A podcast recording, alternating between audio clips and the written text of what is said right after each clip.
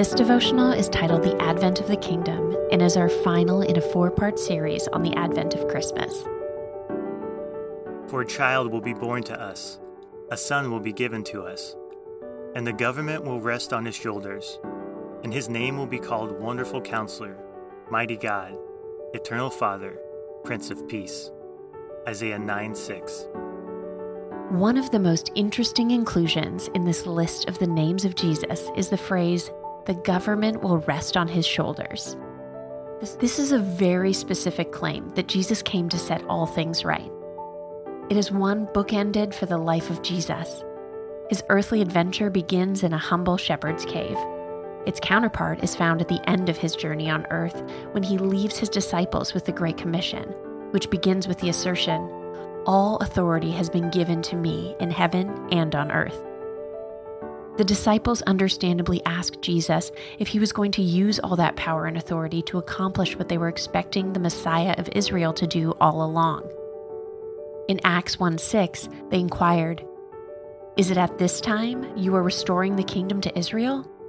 Jesus' reply is incredible.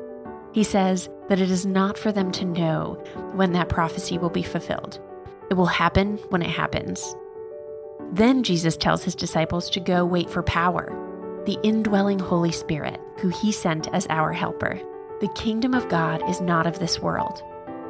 Our job is to exercise Jesus' authority by living and speaking in a manner that encourages others to obey his commands, to serve, to love, to speak truth with grace, seeking the best for others. Jesus' advent was the beginning. The end is yet to come.